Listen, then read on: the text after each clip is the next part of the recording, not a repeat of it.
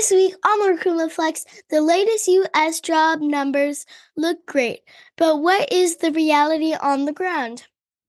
Is HR bad at communicating how our pay is determined?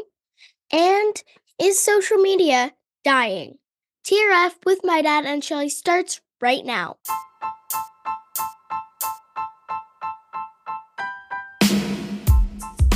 Welcome to the Recruitment Flex with Serge and Shelly. I'm Serge. And I'm Shelly. And we talk all things recruitment starting right now. Bonjour and welcome to the Recruitment Flex. Shelly, are you all bundled up? Because it's going to be minus 40 Celsius for the No next couple way. of days. Yeah, no, Oh. not exaggerating. Not What? exaggerating. We're going to have a high of minus 32 on Friday. And that's without the wind chill, which you add like 15. So it is the great white north right now, Shelly, is Yes. definitely feeling like winter, but I'm not complaining. We've had a mild winter, and Yeah. I know you don't like talking about the weather. So we'll move on. Honestly. Next, we're going to go remember when, which is the lowest form of conversation, is remember when. Is it really? It is. It's a, a quote from, did you ever watch The Sopranos? Of course I watched The Sopranos. Yes. Okay. The best line ever. Tony Soprano walks in and all the boys are down in the basement or I don't know, in the garage smoking or whatever. And they were all talking about, "Oh, you remember when we did this?" And Tony Soprano walks in and he sits down at the table then gets up again and he just says back to them, "The lowest form of conversation starts with, "Remember when?" And he walks out. And it's so true. If you can't think of anything to talk about, talk about the weather or just get together and reminisce. But it's not the same as having conversations where you're talking about the future or you're talking about plans or setting goals, right? Anyway. You know what? It reminds me to rewatch The Sopranos because it was by far my favorite show of all time. I haven't watched it in 15 years. It's still out there on Crave here in Canada and HBO. So, yeah. Yeah.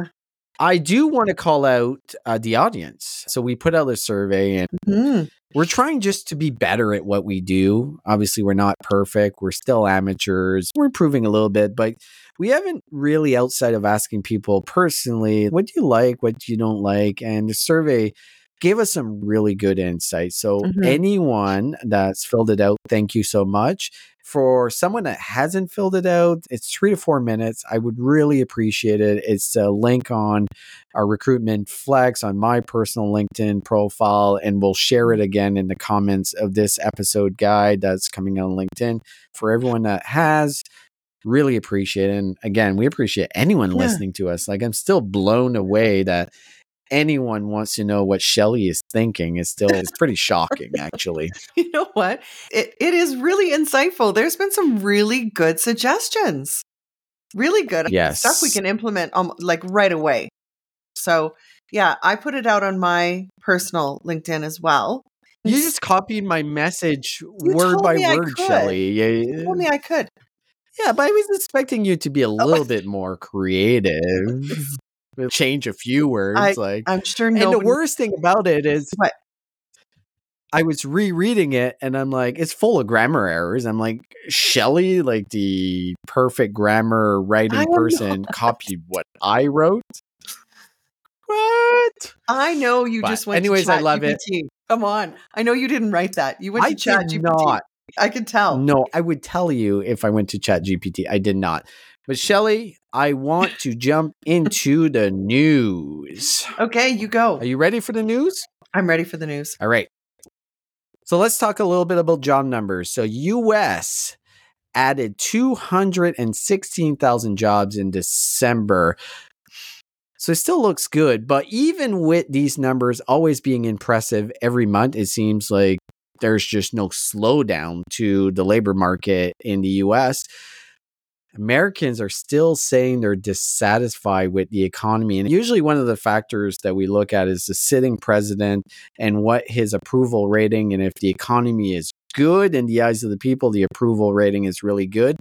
President Biden's approval ratings are very low. And this is not political, it's just like in the history of time, usually those two things correlate in some ways. In this case, it's showing that the numbers are looking great, but the approval rates are looking down. There is something going on because, like, their unemployment rate in the US is still at 3.7%, which has been Mhm. almost two years of being under 4%. Average hourly wages rose by 4.1% from the previous year. But there is definitely a disconnect. And I, I was trying to figure out why is there a disconnect? Why are people dissatisfied with the economy? Because the numbers are looking great.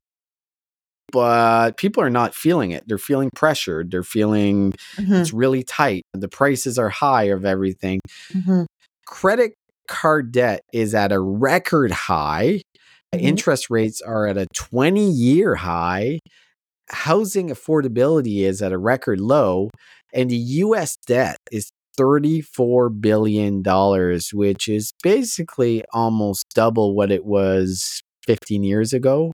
mhm. So put that all in place. I think a lot of people are feeling a lot of pressure. So what's your overall take, Shelly, on what's going on with the US labor market? I think the wages just aren't keeping up. Will anybody ever be satisfied, especially in this North American economy, Canada being the same?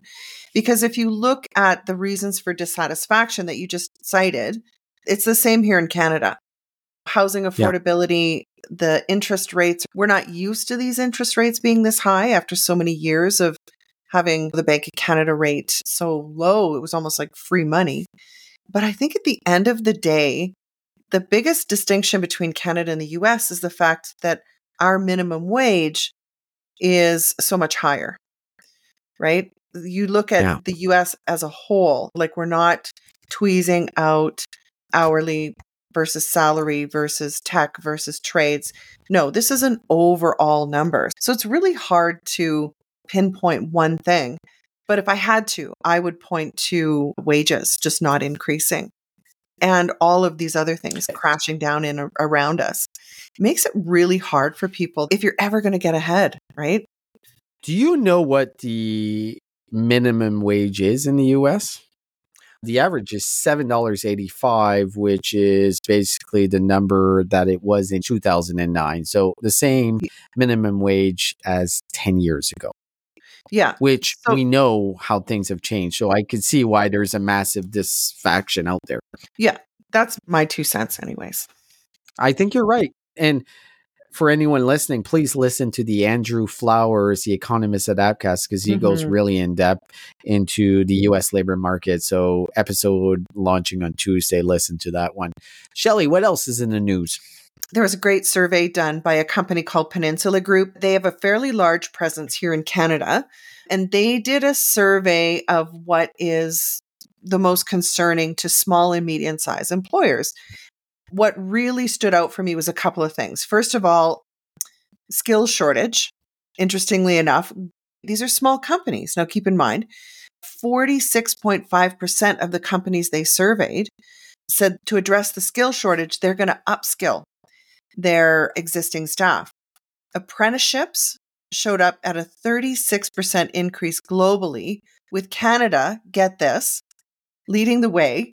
217% of Canadian small to medium sized businesses will be using apprenticeships to fill the labor and skill shortage. There is a government program that helps employers that are offering the apprenticeship. Even to provide training for existing staff, there are government grants and programs that you can utilize. What it sounds like is the government of Canada has done a really good job ensuring small to medium sized businesses are aware of these grants and programs. Yeah, I love it. One of the things that maybe struck me in here is despite discussion on a four day work week, Mhm. only 2.2% of SMBs globally have adopted it, while 50% maintain full time in office work, 14.7 offer flexible hours, and 10.1 implement a permanent hybrid working policy. Last year, or the start of last year in 2022, the four day work week was a big topic of conversation Mhm. we are not hearing much about it and it, it seems to be a dead concept right now and it's only dead because where we are in the labor market where employers, I feel, even if the numbers are showing differently, definitely have the upper hand. And this is an interesting point when it comes to remote work or it, it looks at four day work week. A lot of it is not even driven by the CEOs. A lot of it is being driven by the boards. I think a lot of boards that are filled with a lot of old people are thinking, four day work week and you expect us to pay the same? Are, are you fucking crazy? Uh, and I think we're seeing a lot of that. I don't think we're going to see the adoption of the four day work week in the coming years. Mhm. Before I retire, we might see it at a bigger number than it is right now, but this shows us that it's not happening. No. Did that it's just- surprise it's just not going to happen yet. Four tens, maybe four 10 hour days. yeah. I think we're still very fixated on 40 hour work weeks. Yeah, and I think this goes to a topic of conversation overall when we take a look at this survey is the reality has hit us, right? For certain roles there is an exhausted workforce. You're looking at the Amazons, you're looking at a lot of retail, you're looking at hospitality. And there's a lack of skill sets in other sectors that are just not trained for the skill sets we need. So when we talk about reskilling and apprenticeship, I think this is one of the only solutions that we do have in reskilling and, and to Mm. train them to be able to do the roles. We have no other choice because we just don't have the right skills set in the marketplace. We have a lot of people looking for jobs. We have a lot of employers looking to hire people. It's just not matching. And that's one of the biggest challenges that we will have in the next decade for sure. Mhm. So I love the approach. Mhm. Shelly, do you want to jump into the tip of the week? For sure. Tip of the week is brought to you by Plum. Plum knows that when people flourish, business thrives. Using science backed insights, Plum aligns human potential with job needs, allowing you to build high performing teams from a single platform, ideal for improving hiring choices, identifying future leaders, and offering personalized career advice. Plum supports the entire employee journey from hire to retire. Discover more at plum.io. Tip of the week you should volunteer. That's everybody in our audience, TA professionals. There's so many benefits to helping a job seeker where you have no expectations in return. You're not promising to get a job. But, you know, I've always found that constant reminder and realizing what it's like to be a job seeker and having empathy for them. The agony of waiting for someone to respond and the disappointment of not Mm. getting any feedback. Sharing your knowledge, even if it's just one job seeker that you volunteer to help, or somebody that's reached out to you asking for some feedback or advice on their resume, I would say this needs to be the year that all of us step up and share our knowledge with job seekers. I always have and found that it gives me really good insight into the job seeker experience, and they'll be forever grateful. Certainly, I've made some of the best friends ever by doing it. I think that's a really good tip of the week. And if you're in the same situation as I am, you're getting plenty of requests from job seekers to help them out. So maybe pick one. And obviously, it's, it's not holding their hands or anything like that. It's No. basically giving the knowledge and the tools and the advice that you've learned being on the other side of it. Let's help the job seekers because we need them. We're going to need more of them as recruiters. Exactly. Perfect. Shelly, let's jump into the recruiting insights. And the recruiting insights are brought to you by Metova. Shelly, are you tired of the same old outsourcing woes? Well, say hello to nearshoring. It's like outsourcing, but closer, and it won't make you pull your hair out. Picture this top notch IT talent from Latin America. Many Latin American IT professionals have strong English language skills and even live in the same time zone, so no more midnight conference calls. Hallelujah.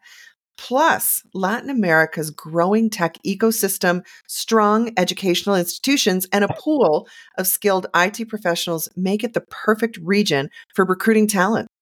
I have the perfect company that does this. The company's name is Metova. They have local experts who handle everything from recruiting to HR support. So, why settle for the same old outsourcing blues when you can have the nearshoring party with Metova? Look them up at metova.com and let's get the fiesta started. So, for our first recruiting insight, I wanted us to talk about why HR needs to prioritize effective communication around pay. This time of year, everybody's talking about money, everybody's talking about pay. You've gotten a sense to whether or not you got your performance bonus or profit share, whatever it is that the, the company offers. But it's also probably the most thankless part of anybody's job is the discussion around pay and pay policies and why do we pay the rates that we do. I came across this article, it was in HR Brew, and it was talking about a study that was done where just 38% of their respondents felt that they could effectively educate their managers about how to discuss pay with employees, despite the fact that 84% of them are relied upon to communicate such information. So I thought, wow, just because you're in HR doesn't mean you are a superb communicator. And the topic of compensation and how compensation is determined is very much a specialty. So, reading through this article, they did a lot of stats that reported what percentage of them are even disclosing pay ranges to employees. Yeah. And do they ever plan to disclose pay rates to employees? Pay transparency has really opened up a can of worms because we all know the benefits of pay transparency when we're recruiting. But what about people that are inside the organization? And so imagine, Serge, maybe you've been with a company for 10 or 15 years and you've got a team of people working for you, all of which are paid at a different rate. And now with pay transparency, employees are coming to you and saying, Can you explain to me like how you came up with the amount that I'm being paid? Because I can see clearly now with pay transparency that it's above or below or whatever. It's usually below, right? What is now being openly discussed. I, I think maybe the real problem here is that HR doesn't know how to explain it themselves. What were your thoughts on it? I think there's a couple of key points. I don't think HR can explain it. I don't think hiring managers can explain it because I don't mm. think most organizations can explain it.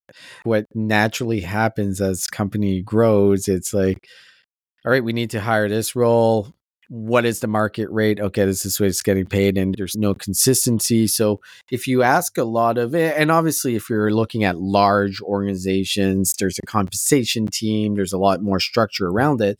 But as we know, the great majority of people work for small to mid market type companies. And that's where I spent most of my career. And I can tell you, asking these questions, being on a talent acquisition front, I'm like, how do we determine how we got to this particular salary? How do we determine what the incentives are in this particular department? And usually it's just so segregated. Finance has come up of how they're going to pay their people, sales is going to figure out how they're going to pay their people.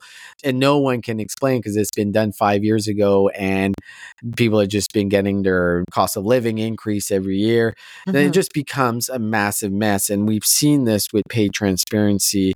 There is tons of benefits for us, talent acquisition professionals. For HR and company leaders, it's it's a disaster uh, for a lot of companies. Yeah. It's so nasty, and I understand their pain, right?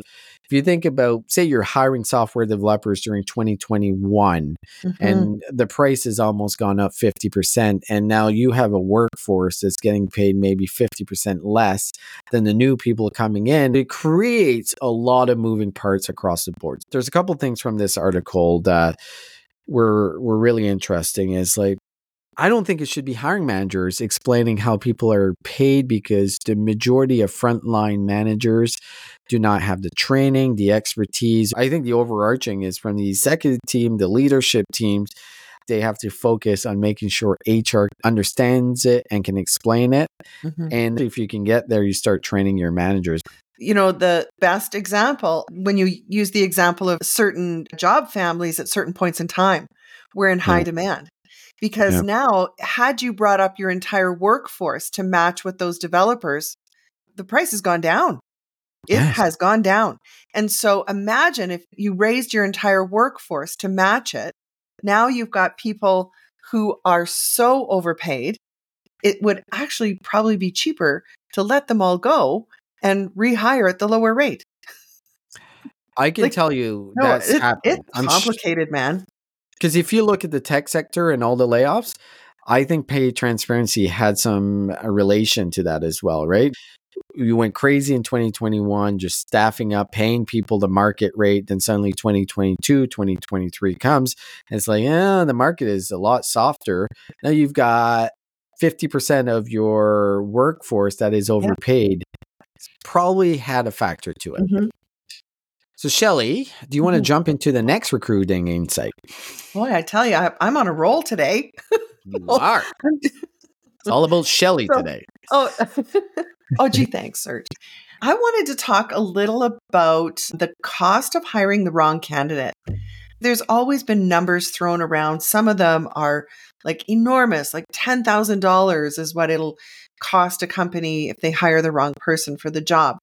So, this was a, a survey done, it was reported through Unleash. And they started out by saying the wrong person hired for the job can be nearly three times as expensive as when the right choice is made, according to this research done by a company called SHL, which does psychometric assessment. So Yeah. the survey included 1,600 HR professionals from around the globe and found that, of course, we all agree that recruiting is becoming progressively more and more challenging every year. The focus, as we know, in 2024 appears that it's going to be on internal hiring, which, according to this survey, 57% of organizations are going to focus on internal. And when they have to go outside, they're going to rely on assessments throughout the hiring process. And so this article talked about the five ways that employers, what they can be doing to ensure that they avoid a bad hire. And as I read through this list, Serge, like nobody's going to disagree with assessments, hire for skills, staying adaptive and agile, prioritize the candidate experience, and make the most of your existing talent. Okay, so nobody's going to disagree with that. I read this article through twice and I thought, you know, it's the one thing that's missing is getting the scope of work right to begin with. You're assuming that the anchor of this whole process is correct, when in fact we know wrong hires is usually because you took an existing job description that already had 35 different skills required to do this job, added five more, and then sit back and wonder why you hired the wrong person. I believe wrong hires, a lot of them are just misaligned to the work that's required. And we're interviewing people based on an old set of skills rather than starting the process anchored in being super clear about what skills you need to do this work. Mm. You are probably right, but I'll ask you a question. So, the intake is basically what you're talking about there.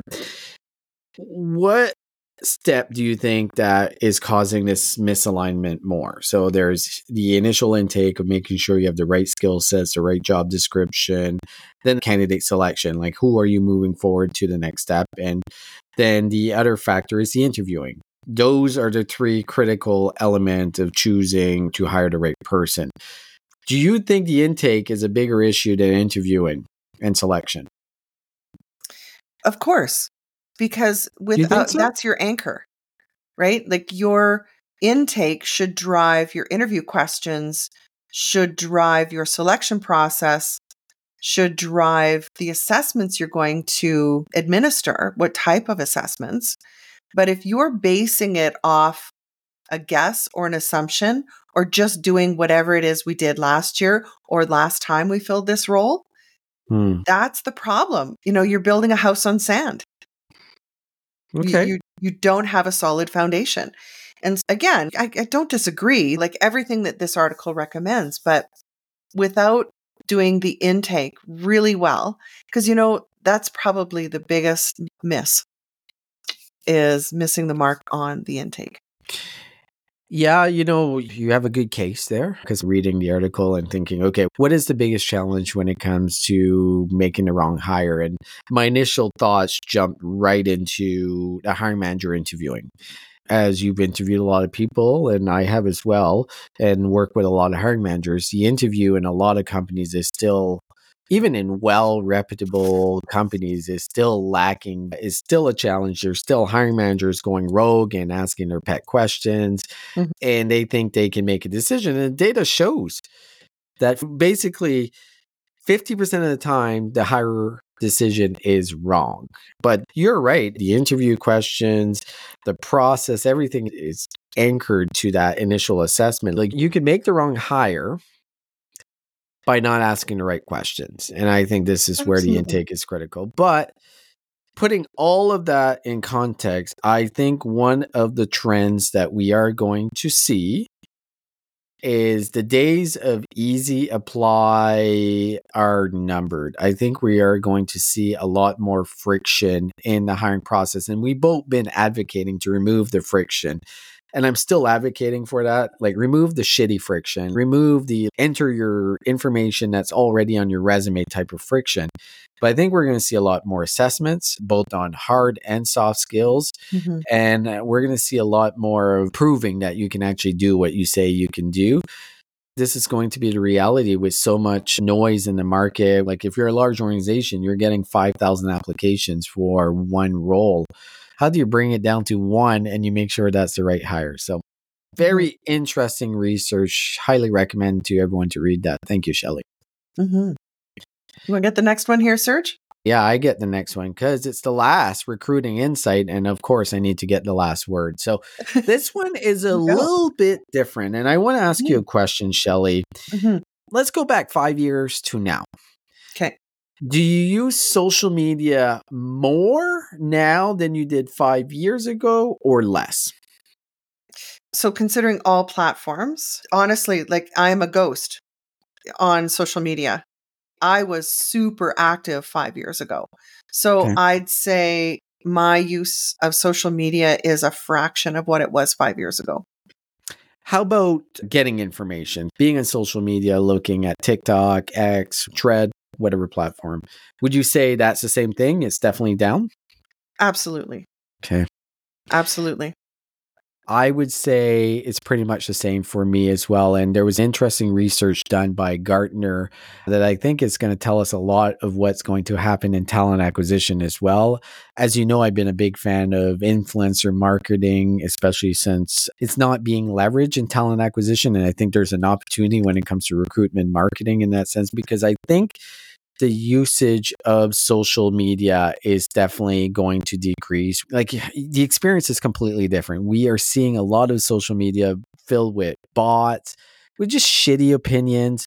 It's become so politicized. I just want to get entertainment. I don't want to have a debate Mhm. on all these political subjects that I know nothing about.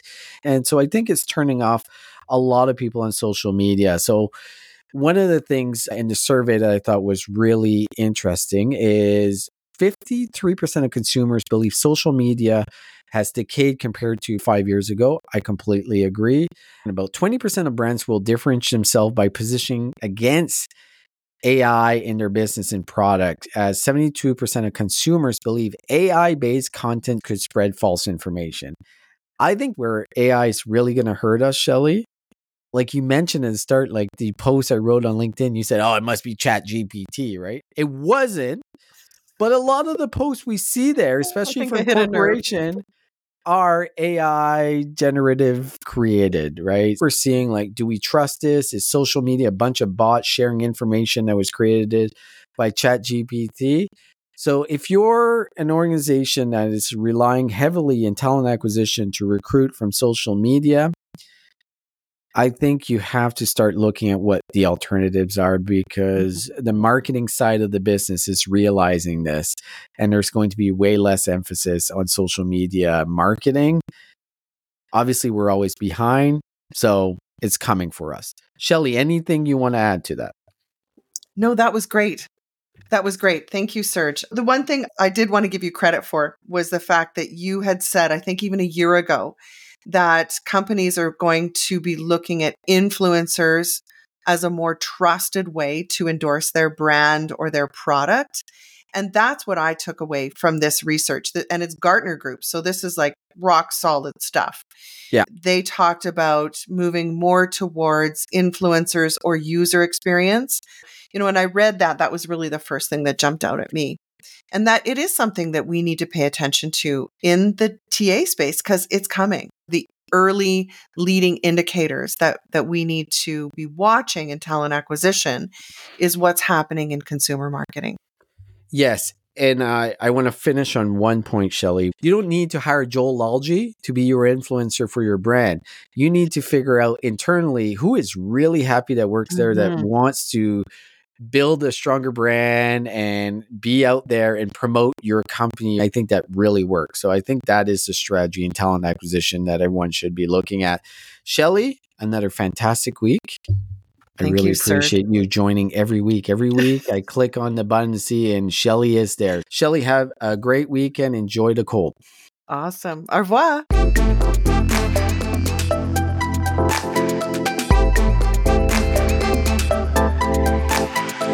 Shelly, let's face it, texting candidates is the easiest way to hire quicker today.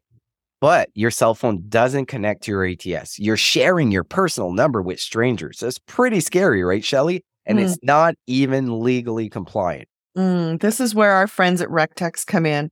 They've created simple yet powerful text recruiting software that works with your ATS. Plus, it's designed by recruiters for recruiters, so you know it works. To learn more and book a demo, visit www.rectxt.com, mention the recruitment flex, and get 10% off annual plans. Imagine how fast we could solve the world's biggest problems if more SaaS startups would gain traction sooner. Welcome to the Tech Entrepreneur on a Mission podcast. This podcast is dedicated to sharing experiences from B2B SaaS CEOs who are going above and beyond to deliver change that is noticed. You will hear their secrets and learn what is required to build a SaaS business that the world starts talking about and keeps talking about, and how to overcome the roadblocks to do so.